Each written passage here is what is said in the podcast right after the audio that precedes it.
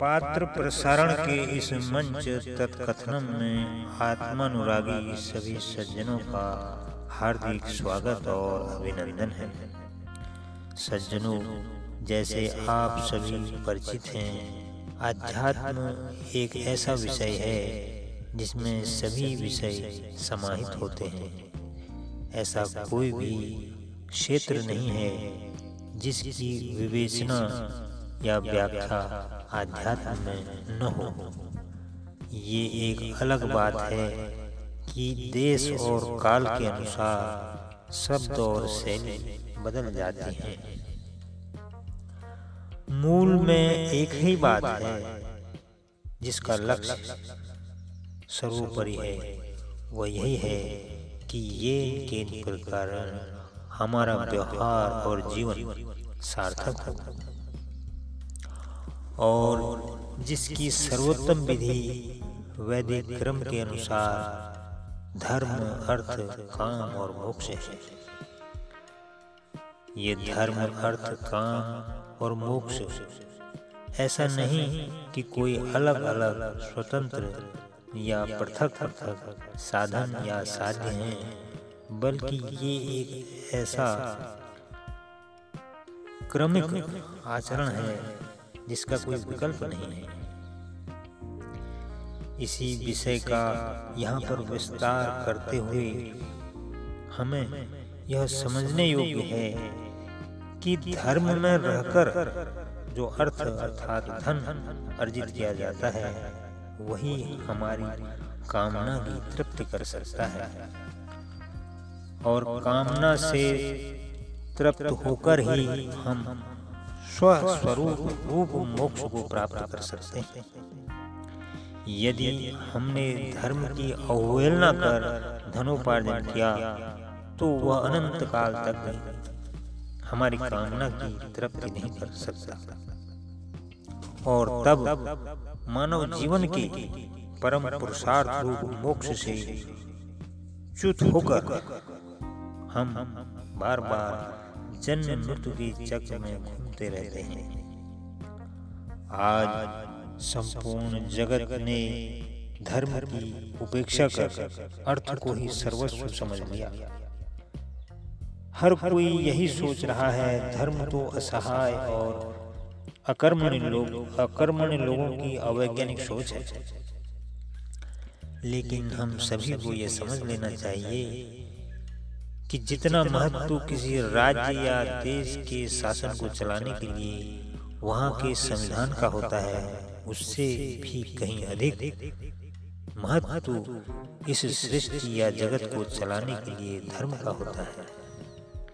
जैसे संविधान ही शासन की धारणा या कल्पना एक अव्यवहारिक है, सोच है, ठीक उसी प्रकार धर्म धर्मनिरपेक्ष जीवन भी एक अव्यवहारिक कल्पना है।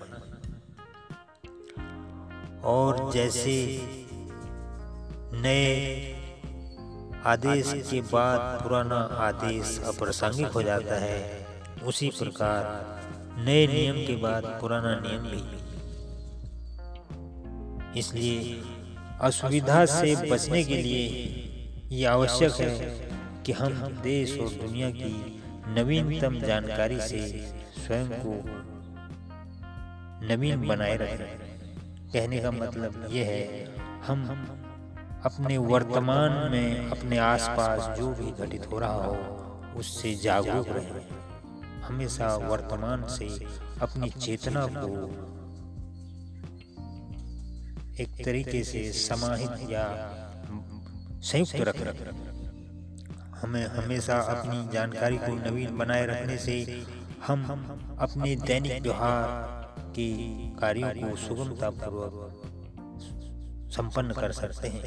ठीक उसी प्रकार धर्म के विषय में भी हमें अपनी सोच को, हमें अपनी सोच की प्रासंगिकता को उस समय के हिसाब से अवतारों और महापुरुषों और साधु संघों के सत्संग से नवीन बनाए रखना चाहिए। तभी हम प्रकृति के कोप से बच सकते हैं। इसी क्रम में एक भजन आगे आपके लिए यहाँ पर प्रस्तुत है। आशा है आप आनंद लेंगे और अपने अपने घर में रहकर ही उस परमात्मा को घर के अंदर ही ढूंढ लेंगे। आपको यदि कोई विचार इस सत्संग के संदर्भ में साझा करना हो तो मैसेज बटन का बटन टैप कर अपना संदेश रिकॉर्ड करेंगे। इसी आशा के साथ अब अपनी वाणी को विराम देते हैं। हरिओम तत्सत हरिओम तत्सत।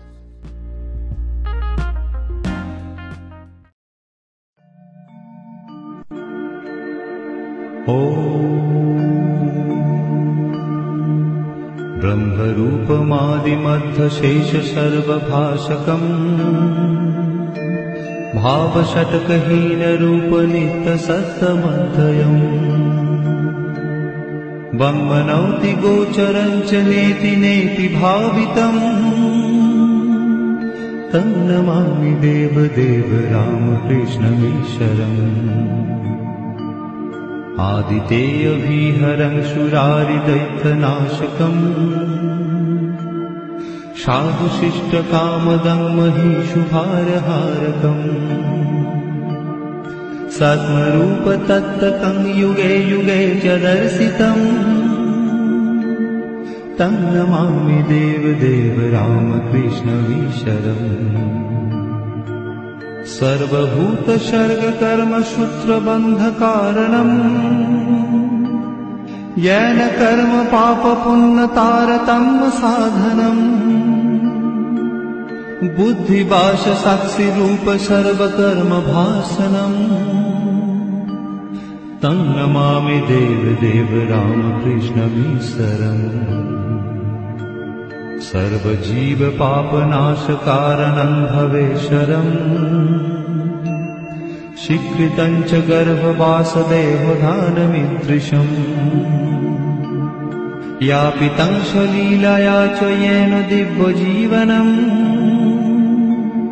तं नमामि देवदेव रामकृष्णमीश्वरम्। तुल्यलौष्ट्रकाञ्चनं च हेयनेऽधिगतम्। स्त्रीषु नित्यमातृभावशक्तिरूपभावकम् येन भक्तिभुक्तिमुक्तिशुद्ध बुद्धिदायकम्। देवदेव रामकृष्णमीश्वरम् देव देव रामकृष्णमीक्षरम्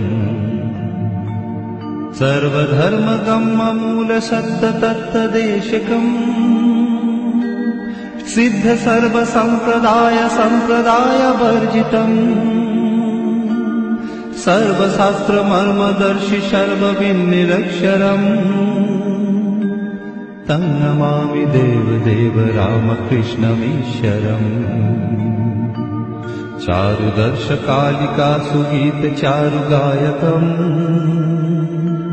कीर्तनेषु मत्तवच्च नित्यभावविह्वलम् शुपदेशदायकम् हि शोकतापवारकम्। तं नमामि देवदेव रामकृष्णवीशरम् पादपद्मतत्त्वबोधशान्तिसौखदायकम् सत्यचित्तभक्तसूनुनित्यवित्तवर्धकम् दम्भिदर्पदारुणन्तनिर्भयम् जगद्गुरुम् तं नमामि देवदेव रामकृष्णमीश्वरम् पञ्चवर्षबालभावयुक्तहंसरूपिणम् सर्वलोकरञ्जनम् भवब्धिसङ्गभञ्जनम् शान्तिशोकसर्वजीवजन्मभीतिनाशनम् तं नमामि देवदेव रामकृष्णवीशरम् धर्महानहारकङ्कधर्मकर्मवारकम्। लोकधर्मचारणम् च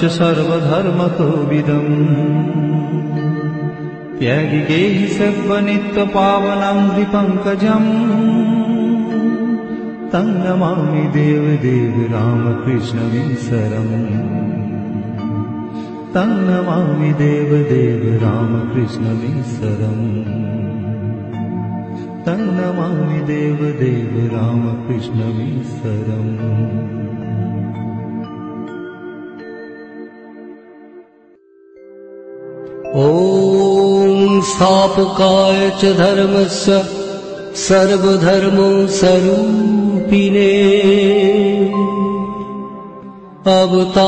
अवतारवरिष्ठाय रामकृष्णाय ते नमः